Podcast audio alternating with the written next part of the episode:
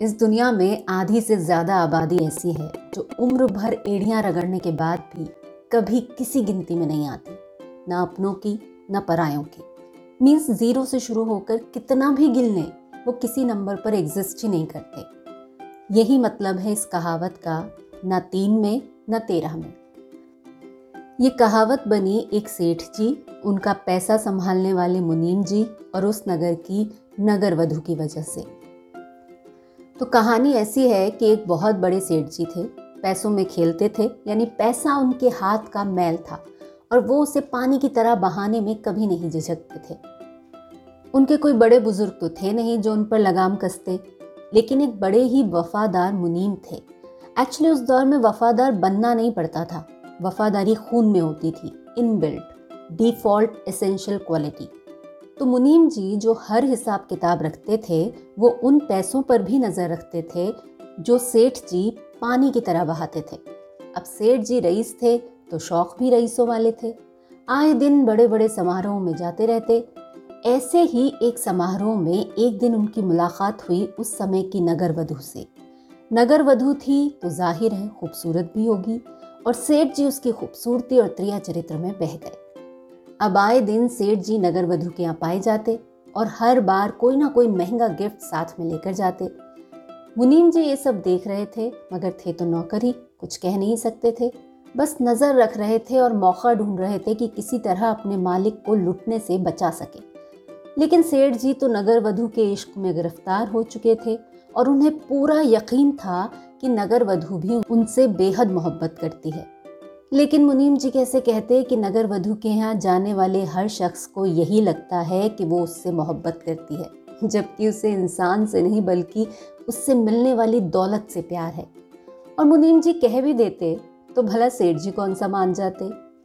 मोह में डूबा इंसान जानबूझकर आँखों को बंद कर लेता है ताकि उसका भरम कभी ना टूटे। और अगर उसे पता ही नहीं कि वो भ्रम में जी रहा है, तब तो मामला वैसे ही समझने समझाने से परे हो जाता है। सेठ जी अपने इसी भ्रम में खुशी से जी रहे थे कि अचानक उनकी तबीयत नासाज हो गई। इतनी खराब हुई, इतनी खराब हुई कि वो बिस्तर से उठ ही नहीं पा रहे थे। बेचैनी में नगर वधु को याद करते और रोज़ एक पैगाम भिजवा देते। इसी तरह एक हफ़्ता गुजरा, फिर दो, पर हालत ठीक ही नहीं हो रही थी। इसी बीच आ गया नगर वधु का जन्मदिन। सेठ जी ने इस दिन के लिए जाने क्या क्या सपने नहीं संजोए थे। लेकिन इस हालत में क्या करते? फिर कुछ सोचकर उन्होंने अपने ज्वेलर को बुलाया और एक नौलखा हार खरीदा और मुनीम जी को सख्त हिदायत दी कि वो खुद जाकर ये हार नगर वधु को देकर आए और उसका पैगाम भी साथ में लेकर आए। मरता क्या ना करता, अगले ही दिन मुनीम जी वो हार लेकर पहुँच गए नगर वधु के यहाँ। हार का डब्बा निकालकर नगर वधु के सामने रखा और सीधे सीधे ये ना बताकर कि वो हार नगर सेठ ने भेजा है, ये कहा कि ये तोहफा आपके सबसे बड़े आशिक ने भेजा है। नगर वधु ने हंसकर कहा, यहाँ तो हमारे सभी बड़े आशिक हैं। आप किसकी बात कर रहे हैं? मुनीम जी ने कहा, कुछ नहीं, बस डब्बा खोलकर वो हार दिखाया। हार देखकर नगर वधु की आँखें चौंधिया गई और वो सोच में पड़ गई कि आखिर किसने भेजा होगा इतना महँगा तोहफा।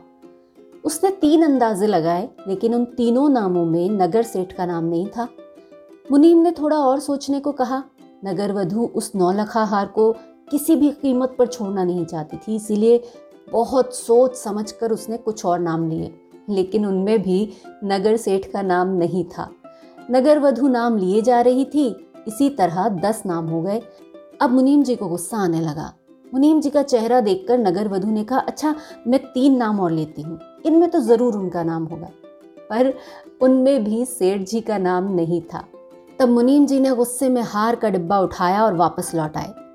सेठ जी ने मुनीम जी से पूछा कि नगर वधु को वो हार कैसा लगा? उसने सेठ जी के बारे में कुछ पूछा या नहीं? ये सुनकर मुनीम ने सारा किस्सा कह डाला और कहा, नगर वधु के लिए आप न तीन में हैं, न तेरह में। सेठ जी का दिल टूट गया, लेकिन तभी से ये कहावत चल पड़ी, न तीन में, न तेरह में।